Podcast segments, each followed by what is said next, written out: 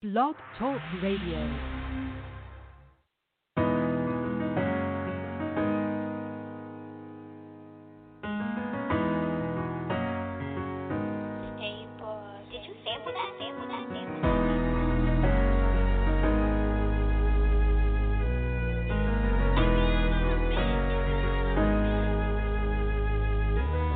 All these convo late night vibes, me and all my niggas.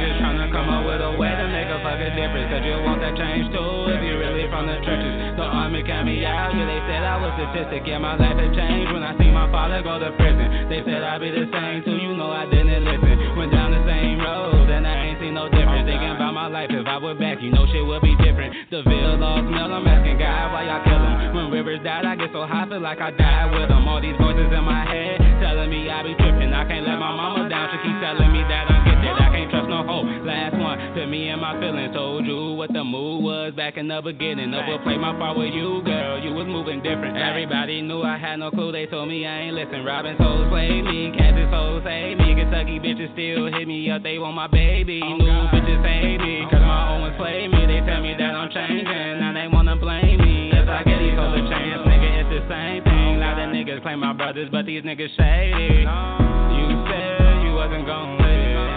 I can tell you ain't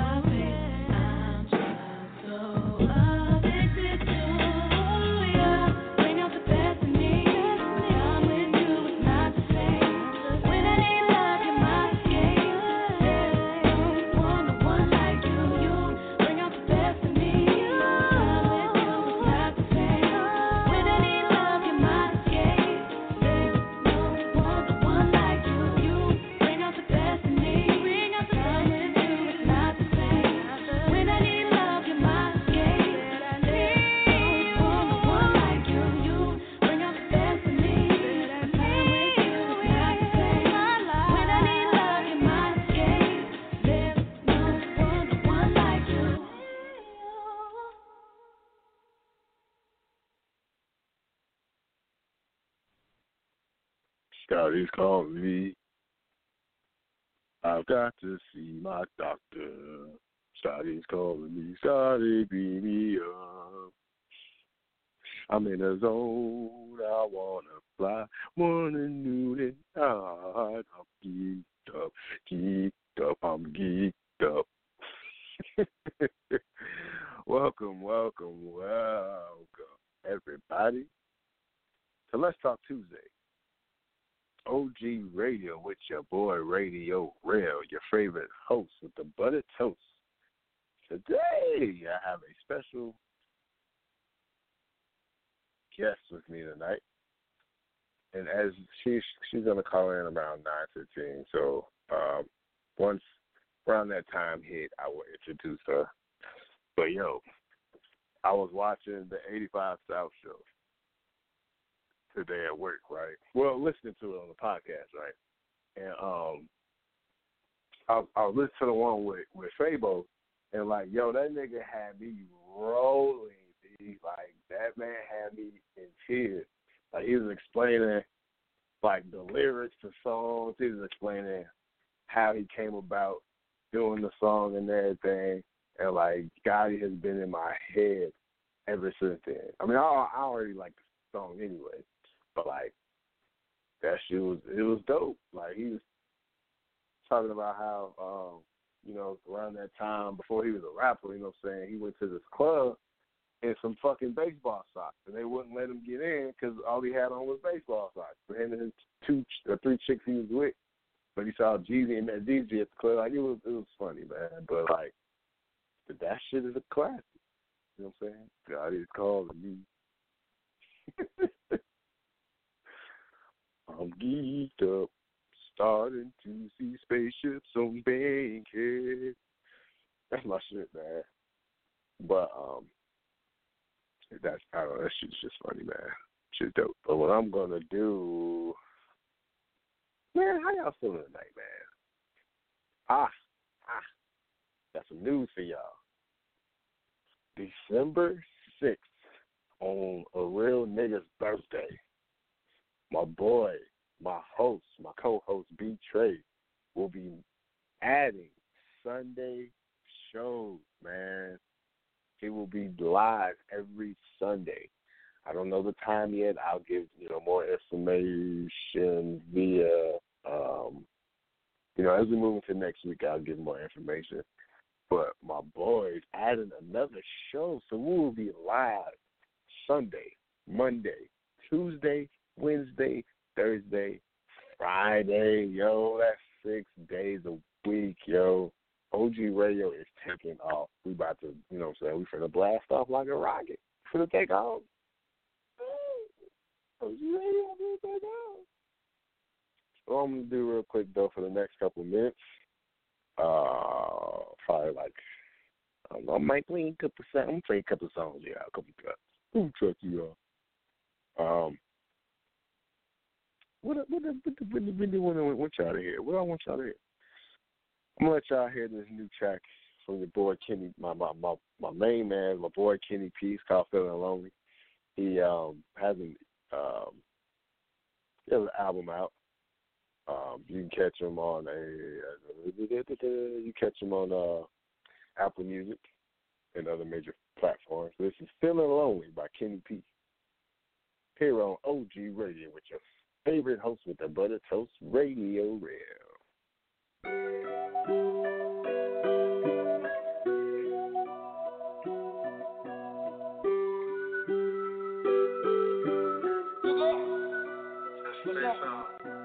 I've been feeling too lonely now. Yeah, yeah, yeah. I've been feeling like I'm about I, I, I, I've been gone away. Times ain't been the same.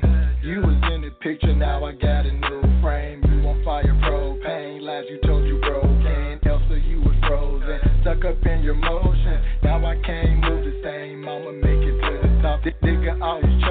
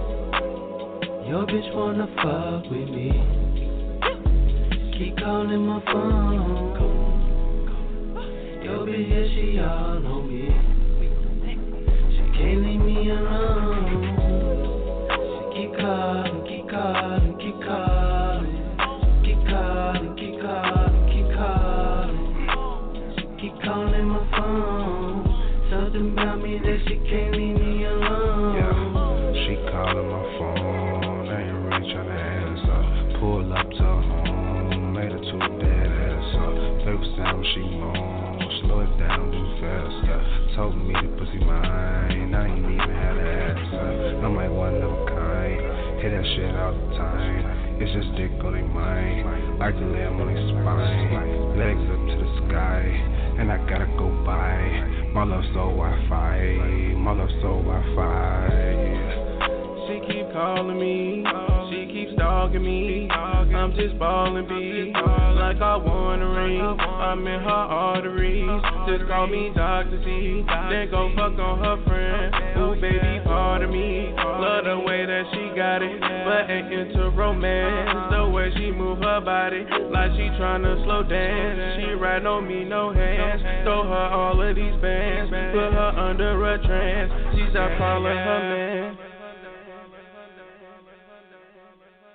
And we are back on OG Radio with Let's Talk Tuesdays, your favorite host with the Brother Toast Radio Real. We back live. That was Flavor Gang with Keep Calling.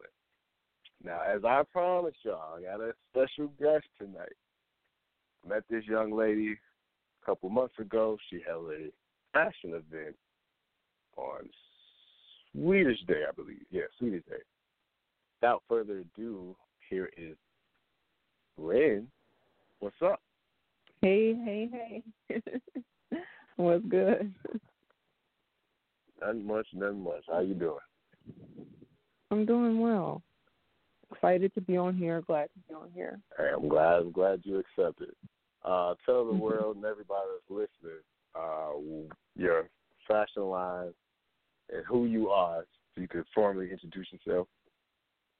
Sure, absolutely. Hey, what's up, everybody? Uh, my name is Lauren Willis, or Ren for short, and I'm a local fashion designer. Uh, the show that uh, uh, Terrell was talking about is actually um, it was a like a from New York Fashion Week. They decided to kind of branch out and do a show in in the city for uh, Sweetest Day or around the Sweetest Day time, and the collection I did was actually like a combination of two of my brands, which is one is uh, called Project Black Chicago, which is more like kind of streetwear, but it's got a positive message. And um, like I myself, I'm a Christian, and I love streetwear, and so like I love like I just I collect T-shirts and sweatshirts and stuff, and I just like for them to say things, and so there's always you know a cool you know design or shirt or something like that that I liked, and I just was never able really to find anything that like spoke for me, especially during this Mhm. time where you know we're wearing masks and you don't get to you know like just have those random conversations with people and you know have conversational pieces and stuff like that for you to be able to speak for yourself. So I just figured, hey, I wanted to make some things that were gonna you know speak for me and speak loud. Uh, you know how I was feeling about things uh, in my Right. life or just things that kind of inspired me or whatever. And so then the other brand is just my custom wear brand that I've been uh, slowly building up over the last few years, is Ariel Willis Design. Uh, more so like evening wear stuff. That one is purely just women's wear. So Project Black is um it's like is unisex. And so like I have things for the ladies, things for the guys, things for ladies and guys can both wear. But Ariel Willis Chicago I mean Ariel Willis design is literally just just my custom wear. I was doing a lot of prom stuff and this year I kind of branched out into some real ready to wear and so I just kind of fused the two and just wanted to, you know, um, show the world, you know, both sides of me basically. It was pretty dope. When I went to, you know, when I was, went to the event, I liked it. It was, it was real dope. I, uh, I know I could tell that a few of them actually had a, maybe a modeling career at some point.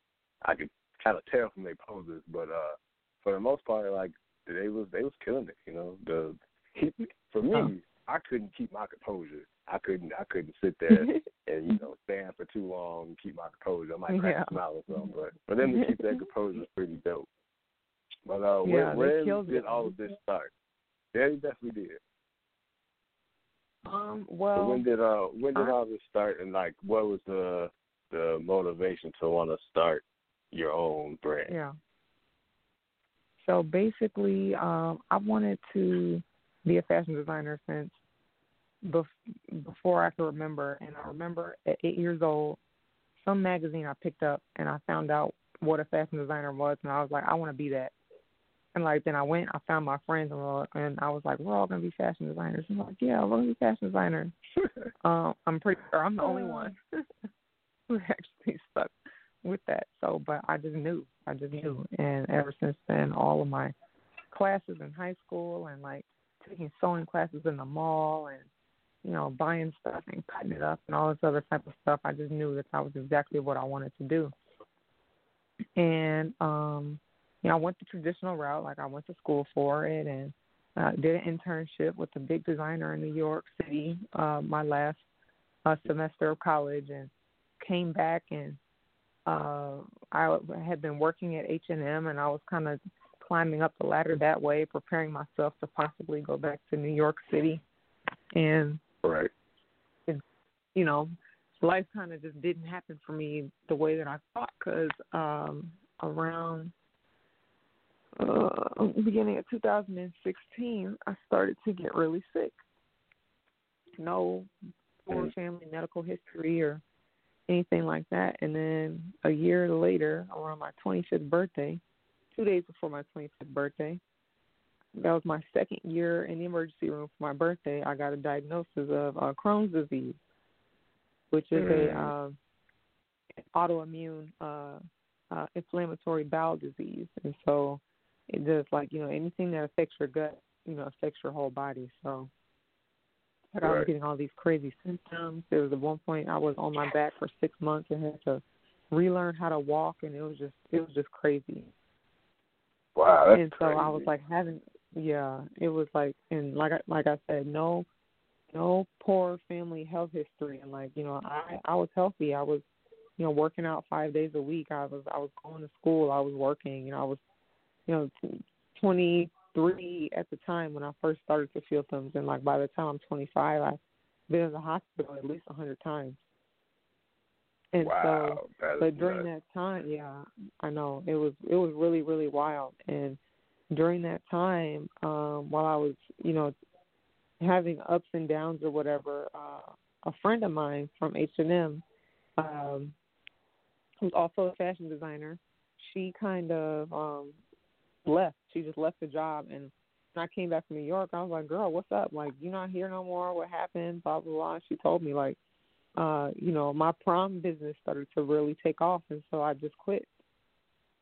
And so, but she was like, but you know, I'm needing some extra help. Would you be willing to help me out? And you know, you can come this many days, and it's cash. And so I was like, okay, cool. I get to, you know, do what I went to school to do. I get to hang out with my friend, and this extra cash in my pockets, and I don't have to keep, you know, uh, trying to bust my butt at a retail job. I can, you know, it's like a step in the right direction. So I was like, okay, cool, yeah, let's do that. I did that with her for um probably about four or five months before she got just so booked up that year.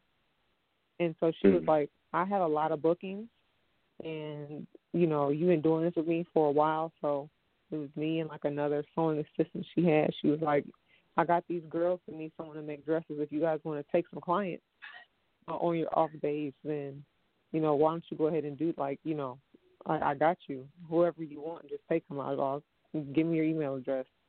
And so like I had no intention of doing prom. I had no intention of working with teenagers. Like you know, I'm I'm what twenty Right. twenty four. I'm, I'm like I don't like Right. teenagers. I don't want to deal with no teenagers. right? You know, You like know? I ain't doing that. But like when I was, she was telling me how much these girls were paying for these dresses, and the money she was making off of it. I was like, mm, I might can deal with some teenagers, uh, You know? for Yeah. for this type of money, you know. So Yeah. Money, money I was like, okay, man, it do like like it speaks volumes because that changed my whole perspective on it in general, and so right. you know, just so then I just kind of started taking on some people, and um from that point, it just kind of I don't know, I, just something within me totally shifted about doing it. So I mean, like the fashion part, I love doing. So I love making the gowns. Like that was stuff I just knew to do. But you know, just getting to connect with these girls and you know talk with them and you know just be somebody that you know I- I'm just excited about the whole day or whatever. But you know, just getting to talk with them and kind of make these like um like micro connections with them and having these conversations it just kind of made me realize that you know this is an opportunity for me to kind of you know be something for them that I wish I had when I was their age so kind of Right. like a proxy to like you know because some of them you know, they you know their their their moms can be a little you know OC or whatever and Mhm.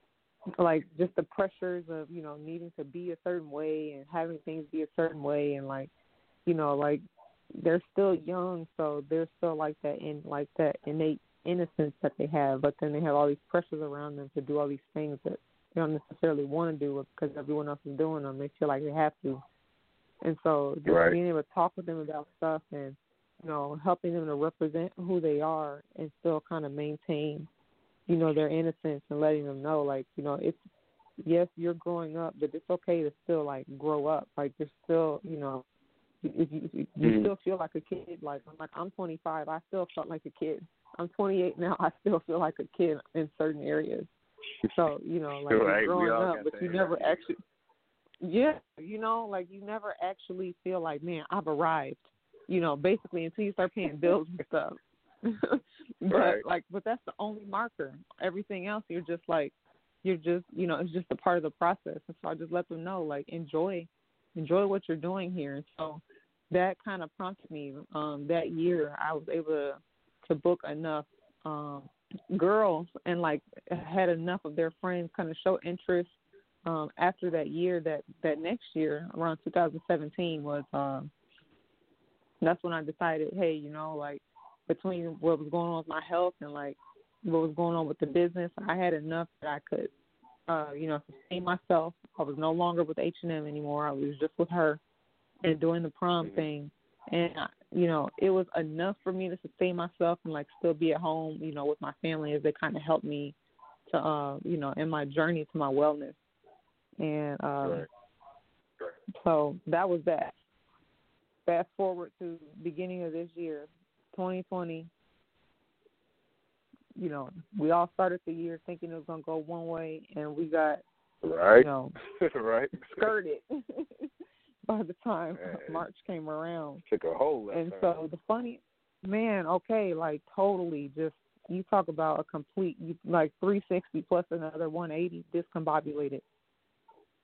right. And so, but the funny thing is, I mean, it, it's only funny like in retrospect. It wasn't funny at the time, but like in parallel to kind of this shutdown and all these crazy things happening with people in hospitals and stuff like that, um, my health, like I just, I got like a super bad um infection and just a whole bunch of just awful stuff had just was going on. So I mean, like I had already been through a lot of rough stuff, but like this was just like next level.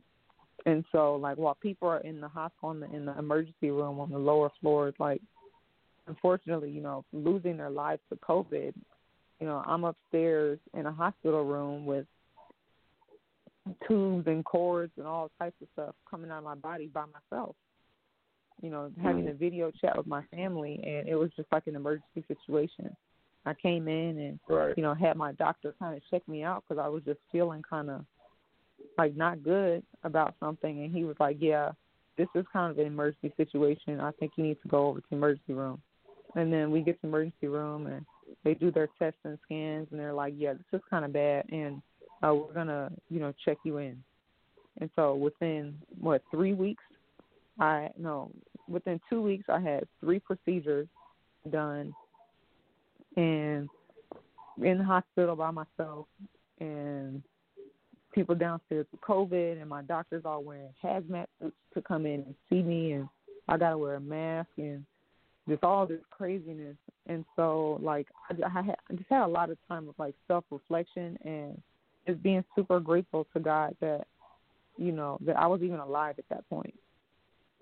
I mean, because like all my doctors were telling me, you could have died from this, you could have died, you could have died, and like you don't like to hear that, and I definitely didn't like to hear it then. But like, you know, I was just doing a lot of reflection, and just like that on top of all the other stuff that was going on when I finally came back home and you know was you know kind of just back at home for a couple of months by the time you know May rolled around. I was like, all right, Lord, like you know, I just started to feel really inspired to do something. Like I'm sure a lot of people did this mm-hmm. year. Like you know, you just got to sit down and just think like life is too short. like if there's something I I I want to do, now's the perfect time to do it. So you know, it's kind of Right. it was kind of a sink or swim moment for a lot of people, you know, on a lot of different levels. And so just realizing, you know, what I had gone through and the fact that, you know, my life could have been cut short and there was so much I still wanted to do that before I Mhm. thought like, oh man, I was too sick to do it before. It's like, no. You know, you could have there's there's all if if there's breath in your body, you can always, you know, find the strength you know, to kind of push forward and do as much as you can, and especially things that you know are gonna are gonna edify you and those around you. And so at that point, I was like, I I really want to get into uh streetwear. Like that's just that's if you see me walking down the street, I'm I'm cozied up all the time. Tees, like sweatpants, sweatshirt, Right. sneakers. Like like I wasn't really into all of that before. Uh, like my health kind of took a turn, but I I had to start wearing comfortable clothes, and I was you know I'm in fashion. Mhm. Like they can't just be like wax. So, but then I really Right. started to get into. I really started to get into the streetwear like vibe, and it started to get trendy. And uh, like outside of being trendy, it's just like the whole uh culture of it and the whole community of it was really it was like really really welcoming uh to me like just even me expressing my interest in stuff all of all of these people around me that you know I kind of knew that they were into it uh since we were in you know in college. They really kind of you know embraced me and like kind of helped direct me like that's whack that's not whack you know like this is how you know I would do it or you know just even posting their own uh fits and inspiration and stuff like that. And so I was like I really want to get into this but I want Mm. I want to have like a positive message, and so I found myself getting inspired by like um Kanye West like Sunday service stuff. I really like that stuff, Right. his merch and stuff, and you know getting he be preaching, you know. yeah, like I- I mean, and he does. It's like the thing is, is like you know, people, people kind of look at uh Christianity and it's like, you know, I grew up in the church and this and that, blah blah blah. But it's really like, you know, once you kind of have that life experience, Right. it's, you, it's something that's you know really undeniable. And so like, you know, people can see the change in him. So yeah, like there's still some weird stuff that he does, but like, doesn't that all of us? Don't we all still do like, you know, weird stuff and stuff that don't make sense to everybody else Exactly. and struggle with things and you know that's all a part of life and that's what that's all Christianity is is like you know you're just living your life you know um with you know a a, a, a air quote higher entity that's there to just love you unconditionally and help you to to grow uh, beyond and you know be able to get through life in this this crazy world that we live in Right. and, and to love others true. while you're doing that. Yeah. So I mean, it's just Yeah. like a a really you know cool experience, and so and that was why I kind of wanted to bring that message and and, and just a positive um message like that to streetwear because it's like I feel as a Christian like underrepresented because it's like people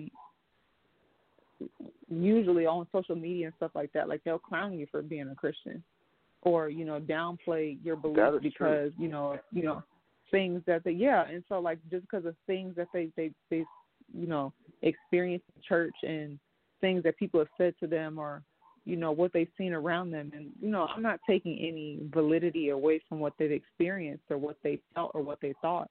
Yet on the opposite hand though like you know you want someone to be loving to you. You want someone to be gracious to you and all these parts of christianity that you didn't see that you thought were mm-hmm. hypocritical but then you know Right. because i believe in the good parts of those things that i'm saying you know hey no it's not that it's like this but now that's a problem for me to feel the way that i feel but you can feel the way that you feel and that's just like Right. that's just not o- that you know so i was just like no that's not I mean, that's not right, but it's also not right. Like I can't get combative about it because that's not operating in love. So what do you do? You just make it cool. Right. Like make it so right, that way, like you know, the the you just make it cool. So you know, I make it in a way that is a language that other people can speak, and it's not just you know like and it's like and yes, it has a a faith based like Christian um like root to it, but the whole point of it is to have a positive message and to have a message that um that you know means something that is going to be you know like edifying and and encouraging you know everybody's all about you know empowerment and all these other you know good things. That's that's that's what christianity is. So um that's what my message is and that's what i want i want the message of the brand to be. That's what the message of christ is and that's what i want my message to to be and to continue to be. That you know it's this is a cool lifestyle to live and no you're not going to be perfect. No no one's ever going to be perfect. Yes there's going to be hypocrites like there are in in any you know any way of life any point in your life. There's going to be people who misrepresent because we're all just human.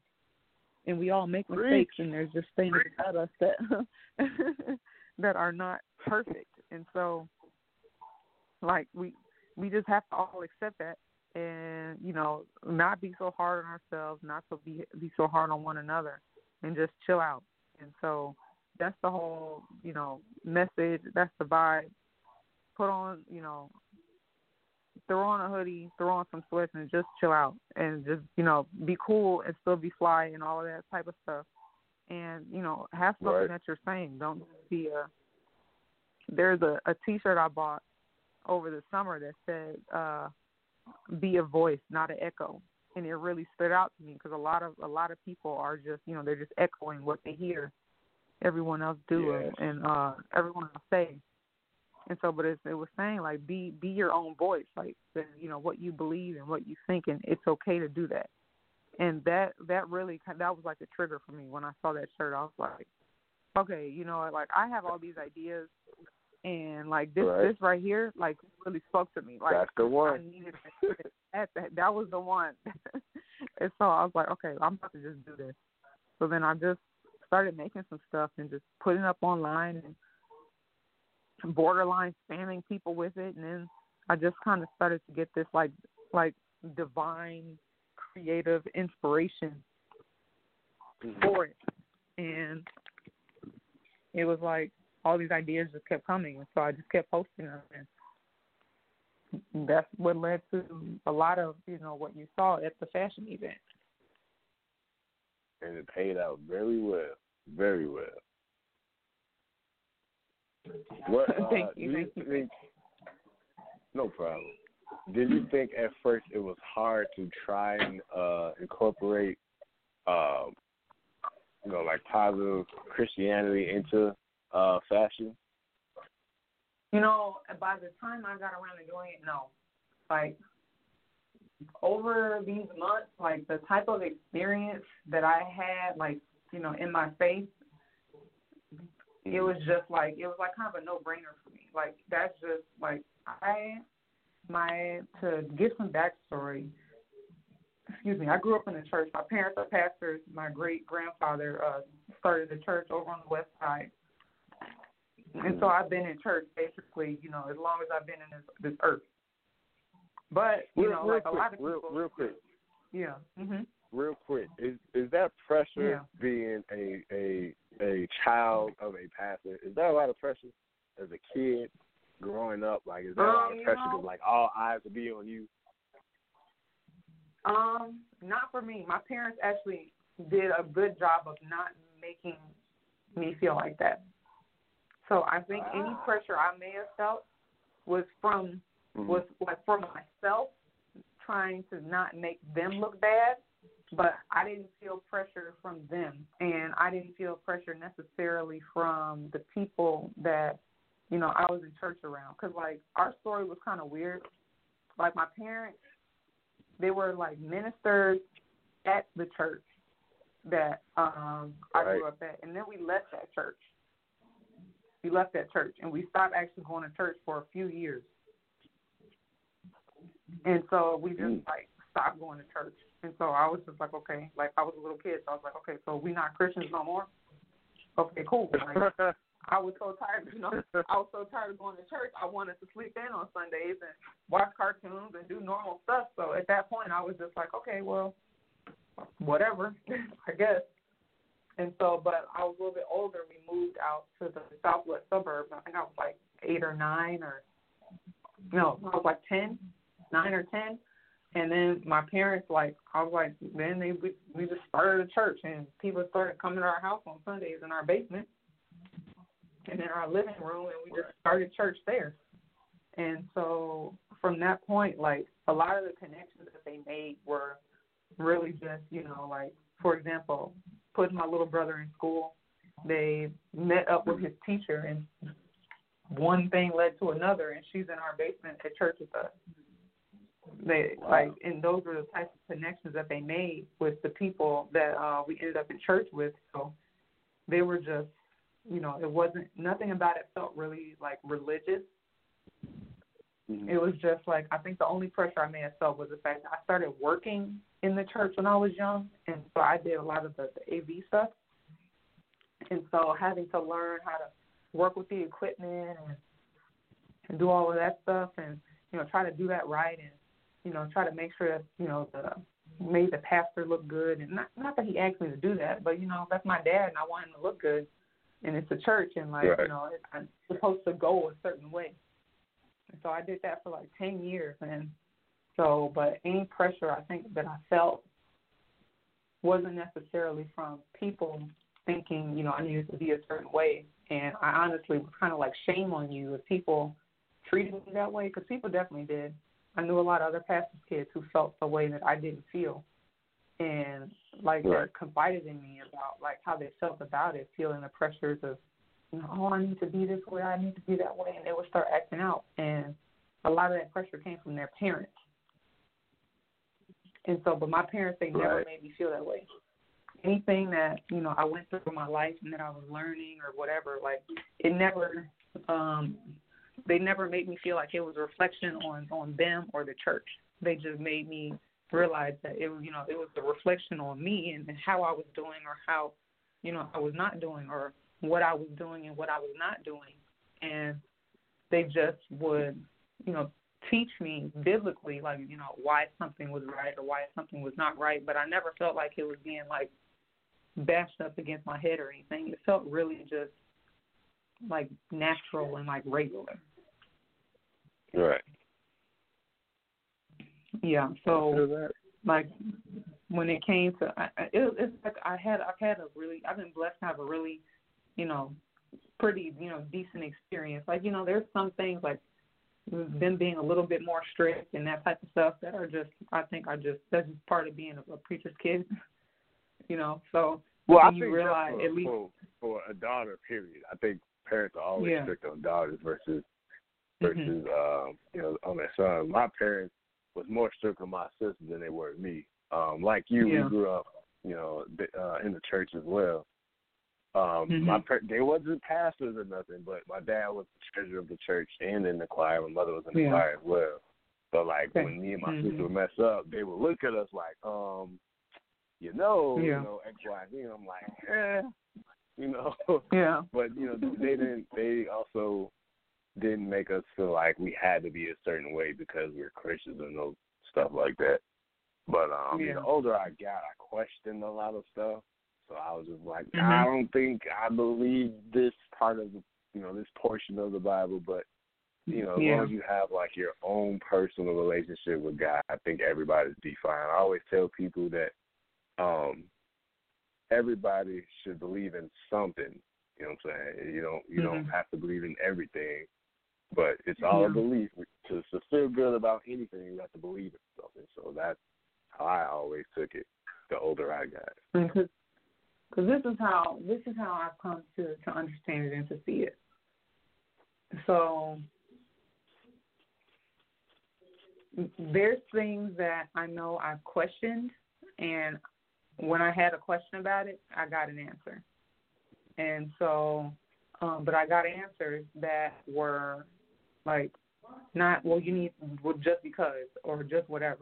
I got like real answers to stuff, and so and there and so now I have an understanding of like there's gonna be certain things that you know you can say well you know I, I don't necessarily agree with this, but there's a lot of things we don't necessarily agree with that are part Right. of you know what it like our life and how we live our life. So and when I say not agree with, it's like okay you know um I don't like the fact that you know if I run a red light I'm gonna get a ticket. I don't like paying tickets. I don't like getting tickets but it's kind of just you know that's a, that's a part of the process. If I'm driving and I, I I happen to run the red light, I'm going to get the ticket. So That's you know, in. Christianity and in the in the Bible, you know, oh things. There's things that are in there that are like, you know what, it, this kind of sucks, but this is you know this is a a part of it, and so you know I have Right. to have an understanding though that you know is not is not for uh, my detriment that these things are in there. It's all for my Mhm. benefit, whether I see it that way or not. And certain things don't apply to us necessarily, you know, at you know whatever point in our life that they do. Like, the, if the since the Bible is our guidebook to life, that it, it's got to apply Right. to every everything. so there's going to be things in there Yeah, where you know much. at the time and point that you read it or time and point that you hear it that you can go, mm, I don't know about that. But you may not have gotten to the point in your life where that's going to make any sense to you. Right. You know, like, and depending on the type of life that you live, there might be things in there where you're just like, uh, that ain't something I'm ever, uh, you know, I'm ever going to understand from a position of like having lived it.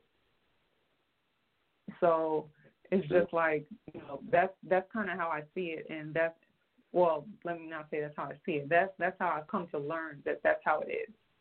And so you have to take all of the good with the good, and have to understand that even though I don't understand this, the part I do understand is good enough to kind of keep me here.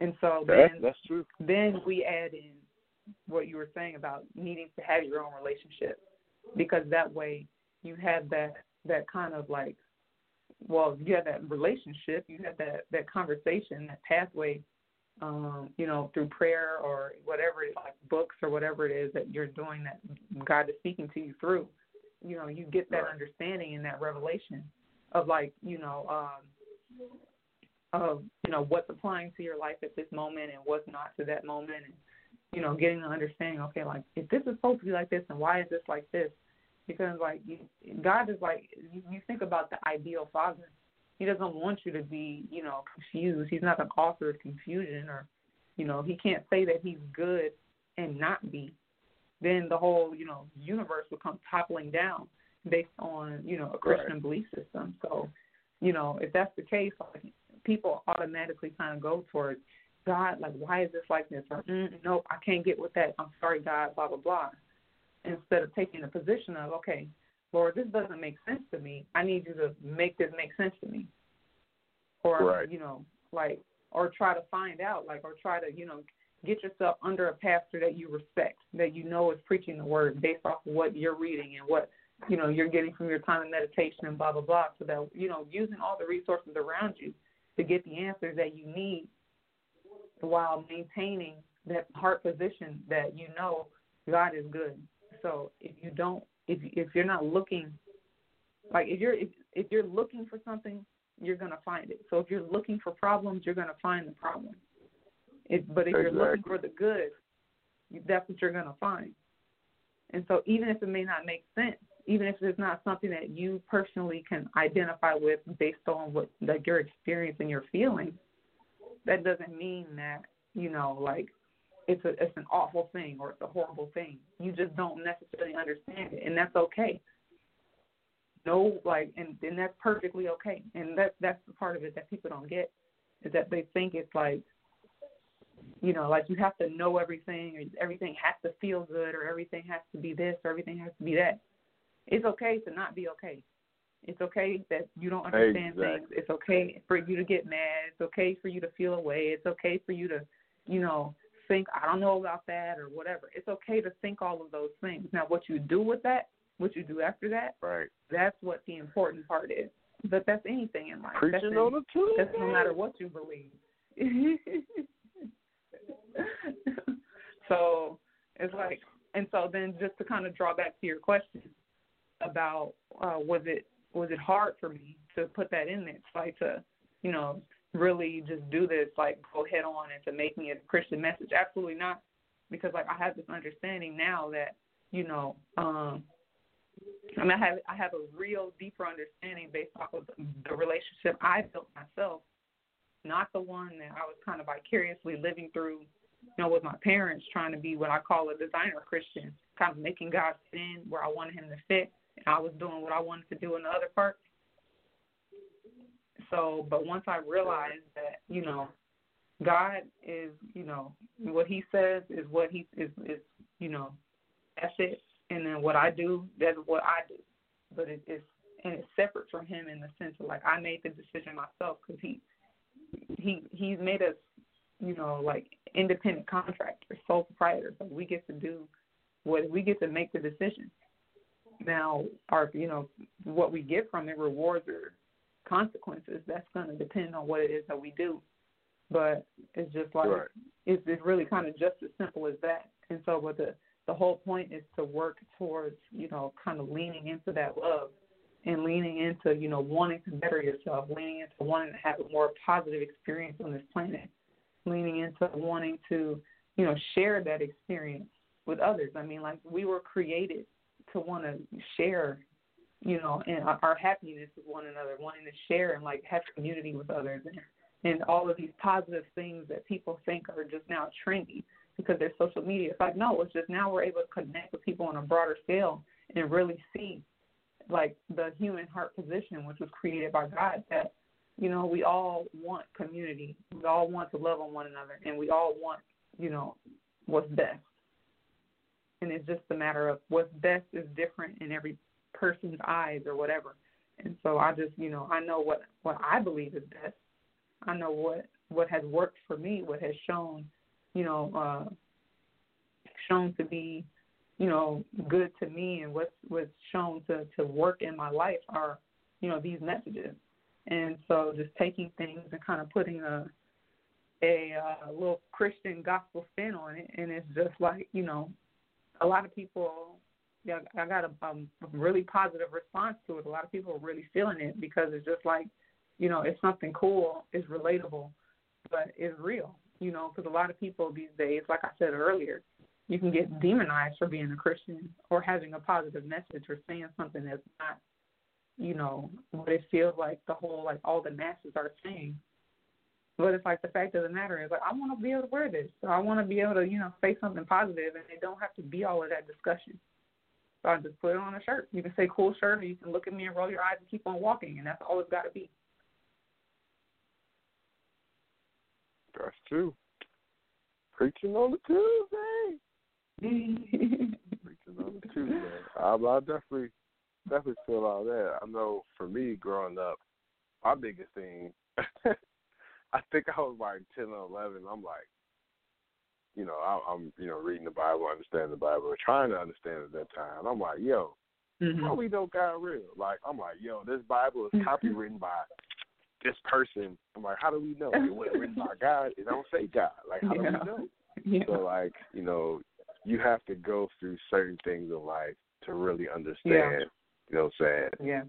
That he Mhm. he's there. He's definitely there. I went through Yeah. a lot of things in life, and I'm like, okay, yeah, he he real. Like I I don't need to be questioning that no more. Like he, he's Yeah. definitely real. But you Yeah. know, for me personally, I feel like the older I I've gotten, I'm more spiritual than I am more religious. Um, and that's just me understanding everything in the Bible, and I just was like, yo, I'm more, I'm more spiritual, way, way more Yeah. spiritual than religious. Yeah. But I get it Yeah, for those who are more religious than spiritual. So it's like, I mean, like I it. this is know. the thing. It's like being religious. Like the Bible doesn't even call for us to be religious. Like, cause I I, I like like Right. this is just my lifestyle. This is how I see it. This is just this is the way that I live my life. So it's not Right. just like like because religion, you think of a practice. Like I religiously go and I do this.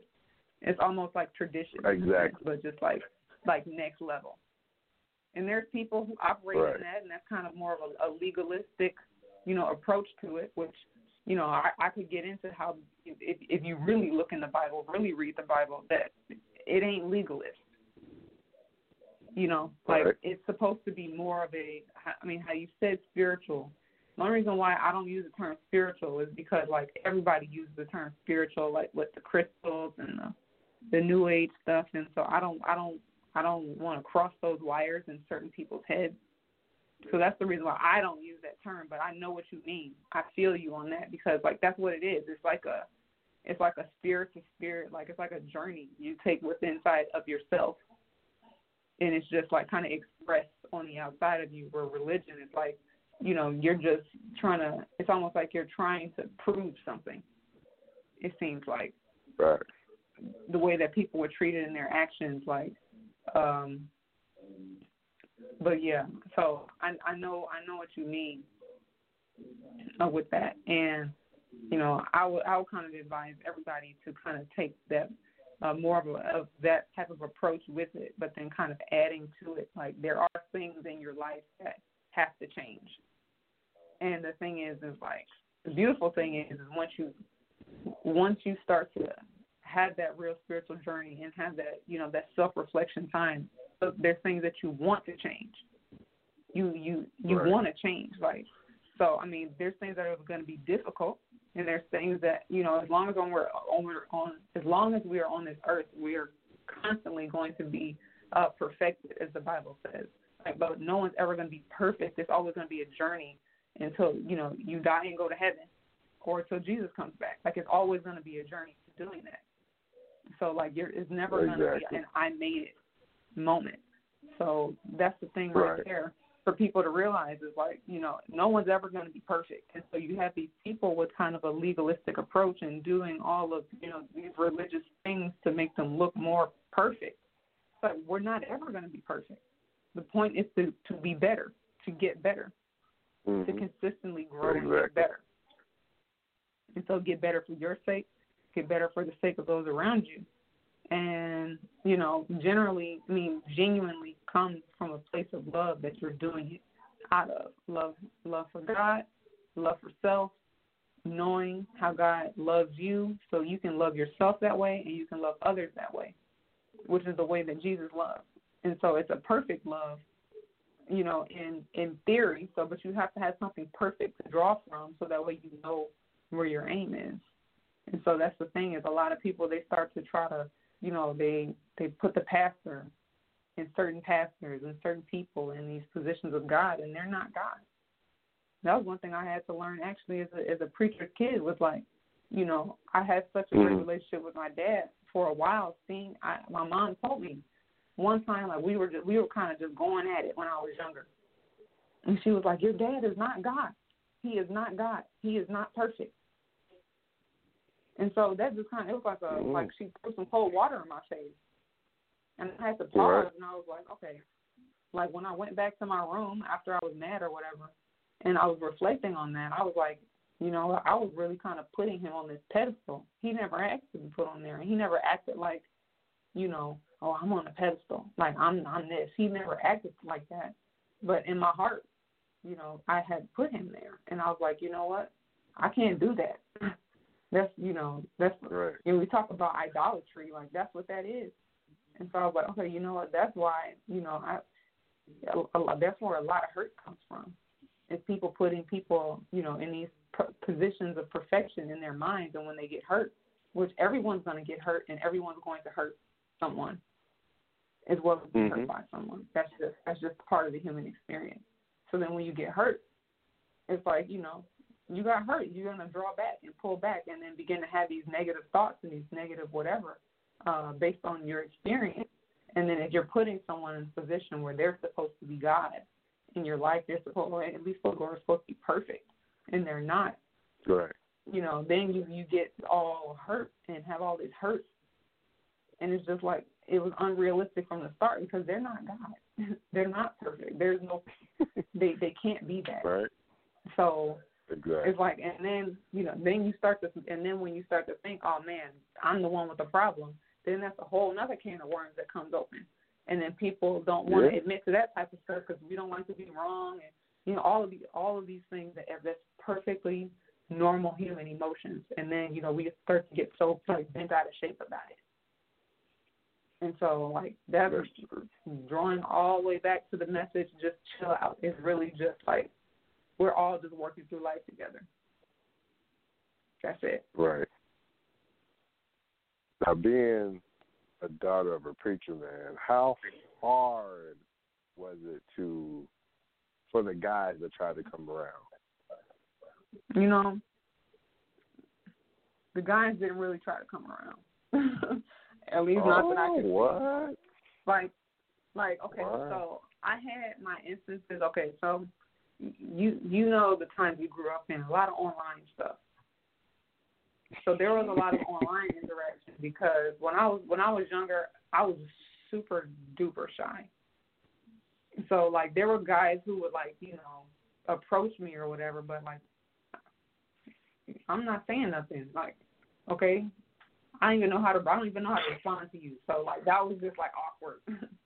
and then you know you go online and you oh. start to you know and you're more like true to who you actually are. At least in those days, now it's people just being fake. But, you know, I would be on there and I just felt more, you know, liberated because you know if I if I was embarrassed that I said something, all I had to do was close the chat window. You know, and so it was Right. like I. so even even with people I went to school with, if they found me on those social media platforms like MySpace or Tagged or whatever, even on there, like we would have more conversation on there than you know we had in person.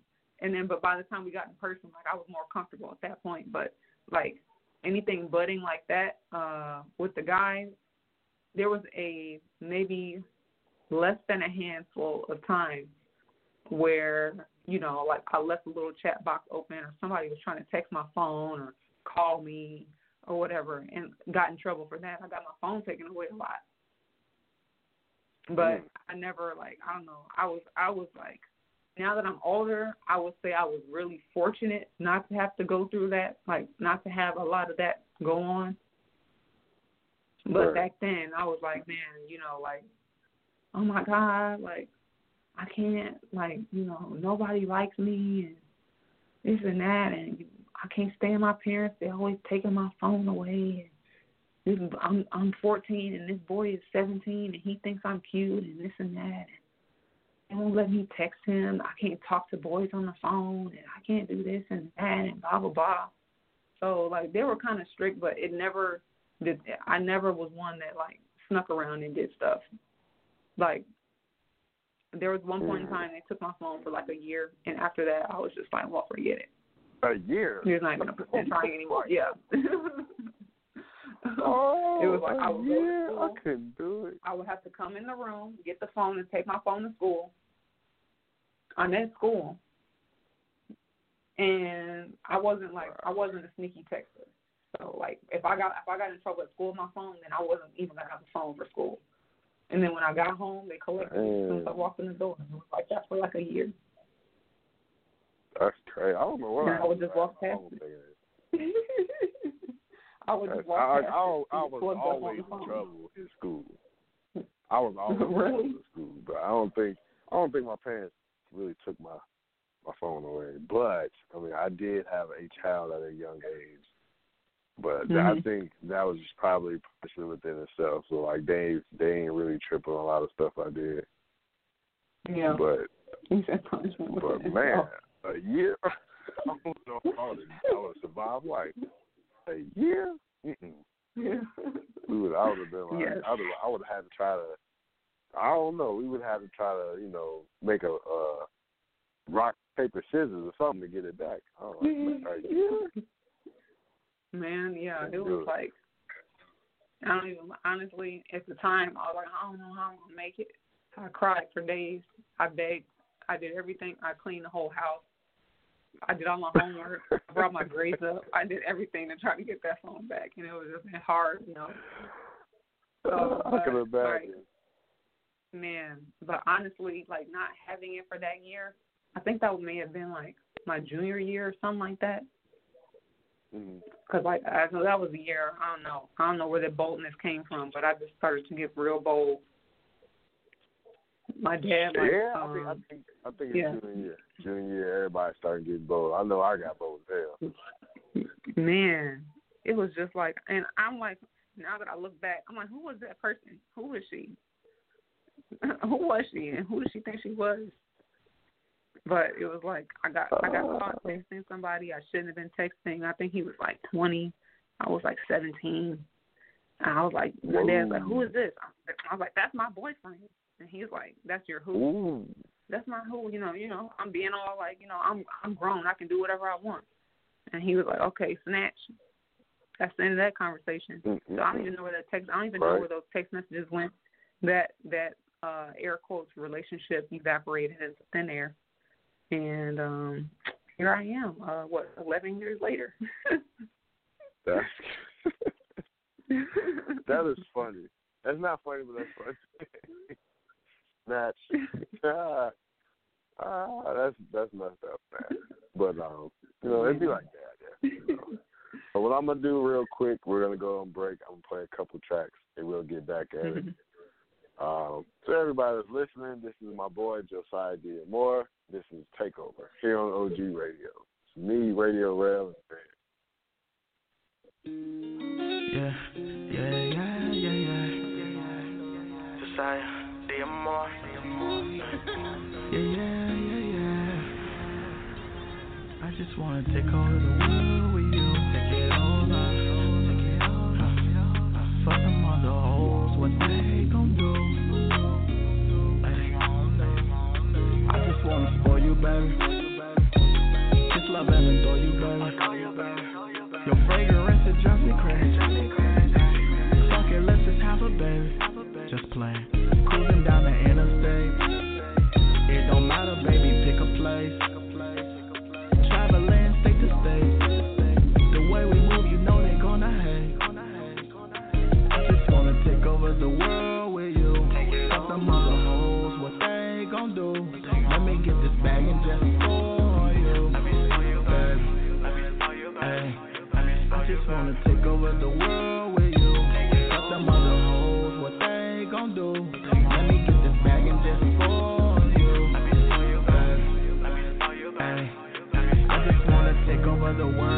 diamond pearl, shopping around the world, baby. It don't matter, you my fucking queen. When we hit the scene, they know you belong to me, baby. Yeah, you fucking with a boss, man. Fuck the boss, you know I got the sauce, baby.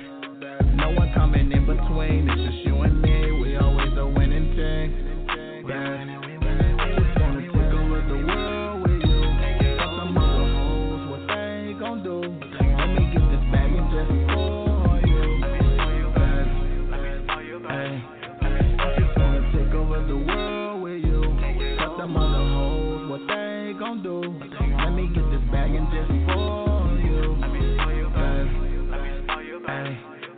take you on a shopping spree.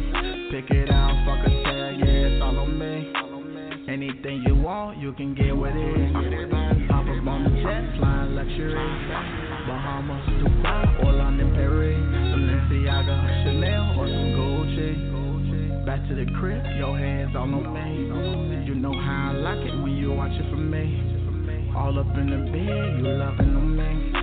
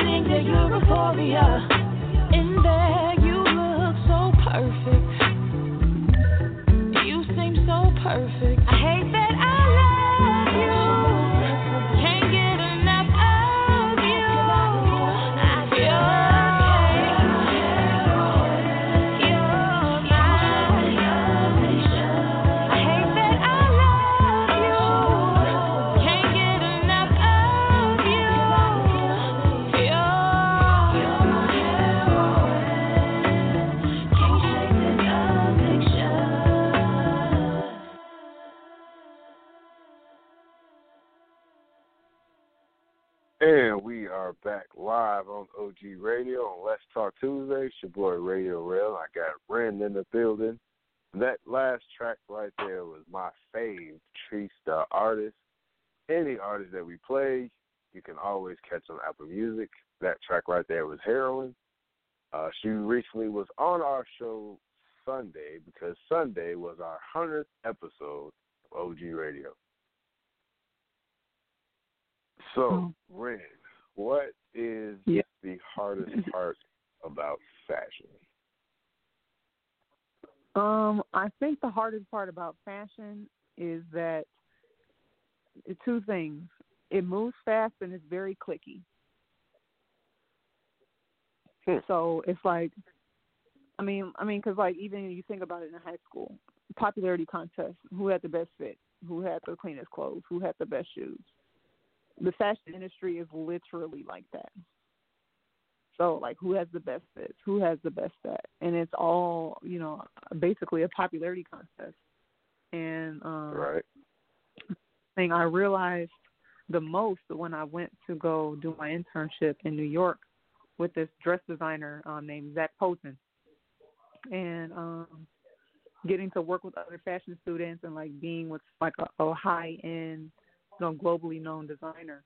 You started to see um, when you were meeting with people that it was more about people were getting jobs based on who they knew and you know what events they attended and you know how their clothes looked and uh yes they were they, yes they you know they had some talent but there was other more talented people out there so you was it just made me see like okay wow so you don't you know need a lot of talent to uh Right.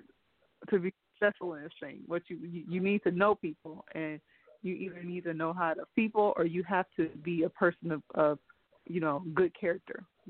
People are buying into people and we realize that more so now um with social media being so huge but that's how, kind of how it's always been in every industry is that people they buy people.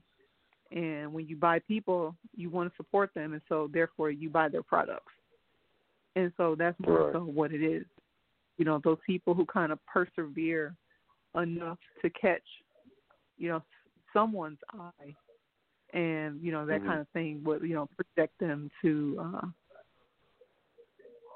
to uh success and so um you know charisma is what i meant to say charisma is what gets you there and one thing my dad always taught me is that um charisma will get you to success but it's your character that keeps you there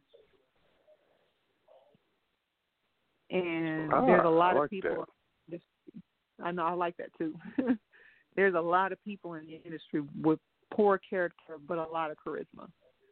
And so that's how you can see, you know, certain brands stick around and, you know, flicker up and then they go away or um ones that just come up kind of out of nowhere, out of the blue because they have, you know, one product that went viral and now, you know, they're on TikTok and they're doing all these other things. And it's because people are buying into to to their uh, charisma, and then you know uh, certain businesses I used to see like you know in their comments and stuff, uh, you're so rude.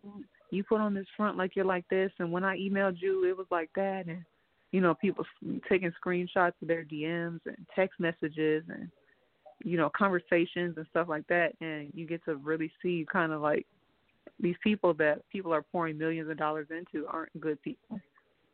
And so it's only i mean aren't good people you know at the heart. And so and I, i'm saying that not from a judgmental spot. I'm saying that from literally people saying you are not a good person. You're scamming people or you're being Right. rude or you're being mean or you know all of these things that you know people obviously didn't think that you were and so you know it's only kind of a, a social media allows you know people to kind of put on airs and you know have a, a false you know look of, of of a certain type of success. Um, Right. But it's that stuff you know kind of crumbles, and so I I think the hardest thing for me was one, like I said, it moves really fast, so it's like creatively needing to keep up with everything. and Mhm. looking at what everyone has going on and not necessarily I think I'm beyond the point now, barely where I'm comparing myself, but where it's more like, oh, I don't know if my creative brain alone is going to be able to keep up with this. So that part has been hard for me, and then just kind of breaking out of my shell of you know feeling like you know I didn't have enough personality, you know, to do things. I don't know what possessed me to think this, or maybe it had to do with my childhood, and you know, like my sucky friendships and the way people treated me and stuff like that as a kid. But I, I just I always thought I was really boring. Don't know why, because like Yeah. all my people are like, "Gee, you're not boring. you're not boring." But I swear, for years and years and years, I thought I was boring. And so it was just there's just things I just didn't go after because I was just like, oh, I can't do that. Like that's not me.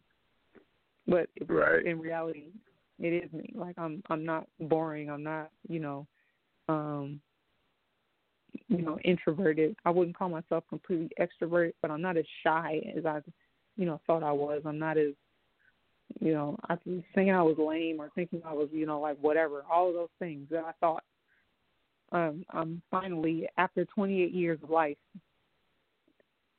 getting close to 30. Like, okay, you know what? Like, really getting to know myself and getting to know like you know who God made me to be and like who I like who I want the world to see me as. Like, do I want to see? Do I want them to see me as how they want to see me, or do I want them to see me as how I am? And so, Right. um, you know, and so that that even you know reflects all the way down to my art. So, um, that's kind of been the most difficult thing for me, and I'm still kind of in tug of war with that. There's a lot of like apprehension, like you know, wanting to, you know, drop a new design. Like people aren't gonna like this, people aren't gonna want to pay for this, or you know, all of these things. But having to realize, you know, I have to know my worth, and that you know, anything that that takes no time to have is not worth having, and takes no work to to get is not worth having. So you know, I just got to take the time, put into it, take the work, put into it, and you know, when it takes off, it's going to take off, and I'll be glad because I, you know, I stay, you know, ten toes down, you know, throughout the whole process, Facts. and kind of let my process work itself out, and then I can be someone that that is worth buying into because I, I'm going to give you way more than just something, you know, a piece of fabric to put on your back. You know, True. it's like a whole message and a whole, you know, up until this point, lifetimes worth of, you know, experiences, and then just like on top of the fact that I have such a unique and you know kind of abnormal story in terms of like my health and just all the things I've experienced with that. It's like there's just Mhm. there's just a lot that I I know on the inside I have to offer, and like now that I've kind of started to be more transparent and open about it, uh, with the small Right. following that I do have, and like the people that are around me that you know I've, I've come to know over the years, who have just been telling me recently, like I had no idea this was going on, and you know like this has inspired me, and you've inspired me to do this and that, and you know, and that was never my intention, but the fact that you know I'm able to do that is still you know just so mind-boggling to me, and so that's the part of of all of this that is it's hard, but it's worth it. Yeah, that's the greatest feeling is, is when you hear somebody tell you that you've inspired them to do something. Uh, I uh, haven't been doing radio that long. It's only literally been since February. But the growth that I've had from February to now, um, I've had a few people tell me I've inspired them to do something based off, you know, whatever, you know, I end up talking about on these shows because I'm I'm on air Mhm. literally four days a week. But um, yeah. Well, uh, they take whatever I say at some point and they they applied it to their life and like it it worked, which which Mhm. which I'm happy about. Um, I, I didn't Yeah. ever really see where I was going to go with this radio because it was just like last year it was just me um doing a podcast just talking hella shit because Mhm. Facebook I kept getting banned so like yeah. I'm I can't I can't talk it on Facebook, so let me start a podcast. And then it transitioned from podcast to radio. And it's just Yeah. it's it's been uh it's been great so far. Um like I Awesome. mentioned when we got back from break that you know, we had a hundred. This is our hundredth episode. Well, two days ago, Yeah. our hundredth episode. It's like, it's like, wow, like damn, that that quick, Yeah. that fast.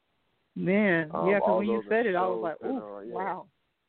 Yeah, uh, like this radio show's been been around for ten years, but uh, me and my co-host, you know, we got a hold of it and just we took it to a new level. And my uh, Mhm. producer will he'll always, you know, whenever he does get on, will always say how proud he is of us and everything. But like, it just it, we opened a lot of doors since since doing this. So Yeah. like, um, my producer now is program director um, of a of a network, a, a television network. So now we're a part of that. Yeah. So like a lot of things that happens when you when you completely have a hundred percent faith in something. You know what I'm saying? When you believe, Yeah.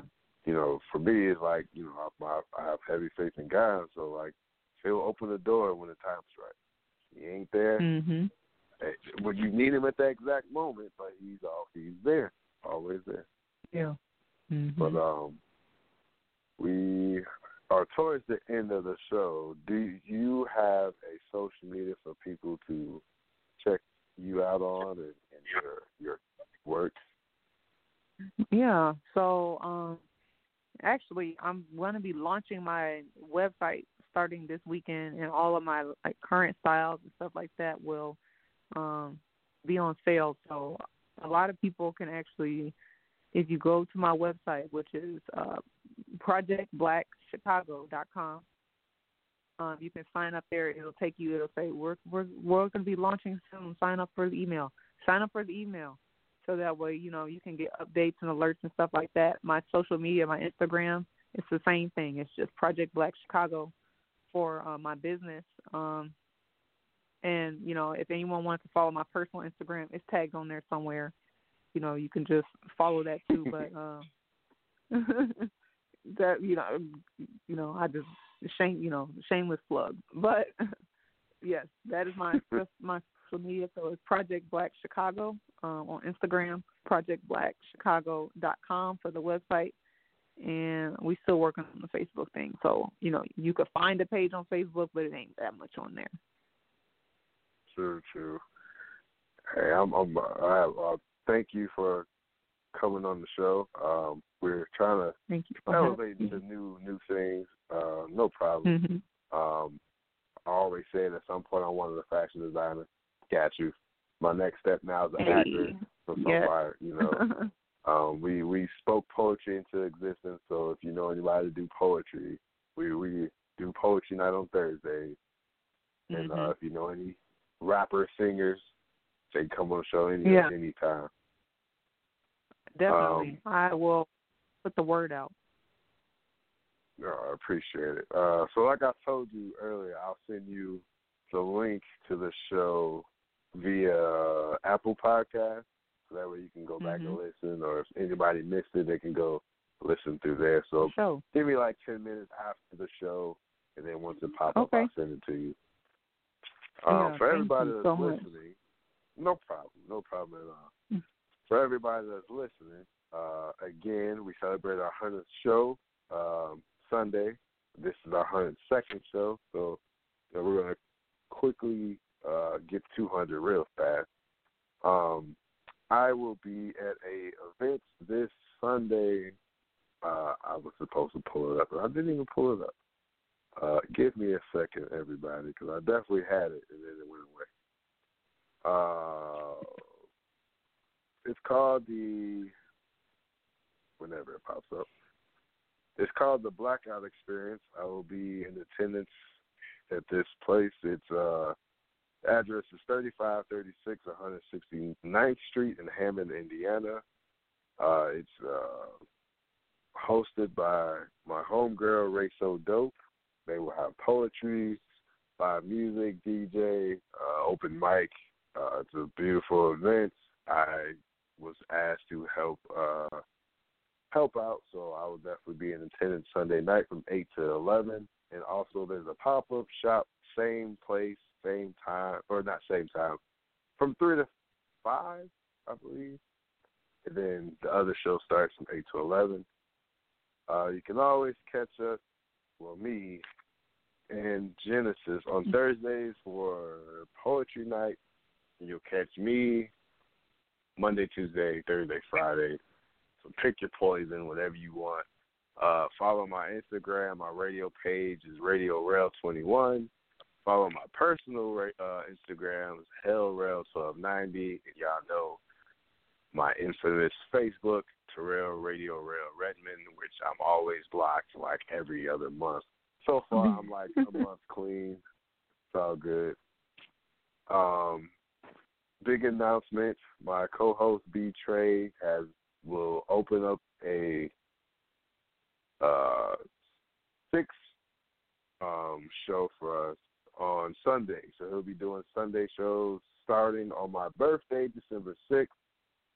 So he will be um, starting the uh, Sunday shows. It will be him on Sundays. It'll be me on Mondays and Tuesdays and Thursdays and Fridays.